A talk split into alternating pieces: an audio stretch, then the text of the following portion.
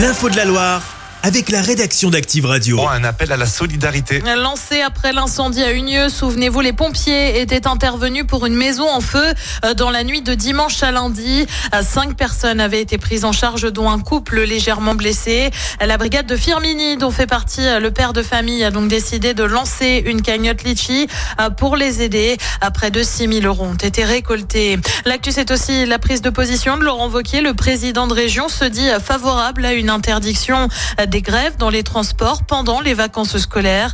Il a par ailleurs mis en avant une convention de la région avec la SNCF qui prévoit des pénalités pour les retards et les grèves. Une annonce alors que les contrôleurs font entendre leur colère. Conséquence, des perturbations sont à prévoir sur les rails avec un TGV sur deux en circulation. Ça coince aussi au niveau des TER. Et puis lui appelle à poursuivre le dialogue face à une autre colère, celle des agriculteurs. À une semaine du salon de l'agriculture, Gabriel Attal demande au préfet de se rendre dans des exploitations ce week-end. Le but, accélérer la mise en œuvre des mesures annoncées. Du Saint-Nectaire rappelé. Et oui, ça concerne les, des lots de la fromagerie ligérienne Mons. En cause la présence possible de la bactérie Listeria. Si vous présentez des maux de tête, de la fièvre ou encore des courbatures, il est conseillé d'aller chez le médecin. Le délai d'incubation est de 8 semaines. Les lots ont été vendus dans toute la France.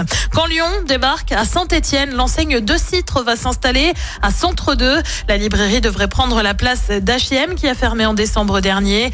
L'ouverture est prévue pour juin, voire septembre. Du monde attendu sur les routes. Notre zone est en vacances ce soir. Celle de Paris l'est depuis une semaine.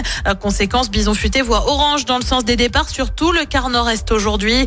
C'est rouge dans la région demain, orange dans le sens des retours. La Leaders Cup prend ses quartiers à Saint-Chamond. Et oui, les huit meilleurs clubs hein, vont s'affronter tout au long du week-end. Le premier match a lieu euh, dans moins d'une heure à 13h avec Bourg face à Nancy. Avant un choc, Asvel-Nanterre, c'est à 15h. Seulement, même si la compétition se déroule à l'Arena, il n'y a aucun club ligérien en lice. Alors, quelles sont les retombées économiques d'un tel événement chez nous? Les éléments de réponse avec Fabien Zaghini. Le SCBVG ne sera pas sur le parquet, mais Saint-Chamond va bien sortir gagnant de cette deuxième édition consécutive de la Leaders Cup à l'Arena Saint-Etienne Métropole. C'est en tout cas ce qu'on nous assure du côté de l'intercommunalité, qui a encore investi 150 000 euros pour l'organisation de cet événement dans son enceinte de 4200 places inaugurée en 2022. Car pour un euro investi, c'est 4 euros de retombées économiques en hébergement et restauration notamment, avec plus de 12 000 spectateurs durant 3 jours et plus de 700 nuitées. La compétition est diffusée sur Squeak et sur la chaîne L'équipe avec des pics à 500 000 téléspectateurs lors de la première édition. Le seul regret, c'est donc l'absence d'un représentant ligérien. La chorale de Rouen joue son maintien en Betclic Elite et n'est donc pas parvenue à prendre l'un des 8 billets à l'issue de la phase allée. Et Saint-Chamond n'a pas franchi le premier tour de la compétition en Pro B. Dans la finale se disputera en levée de rideau dimanche en début d'après-midi. Il ne reste que quelques places pour la journée de vendredi. Le week-end est d'ores et déjà à guichet fermé.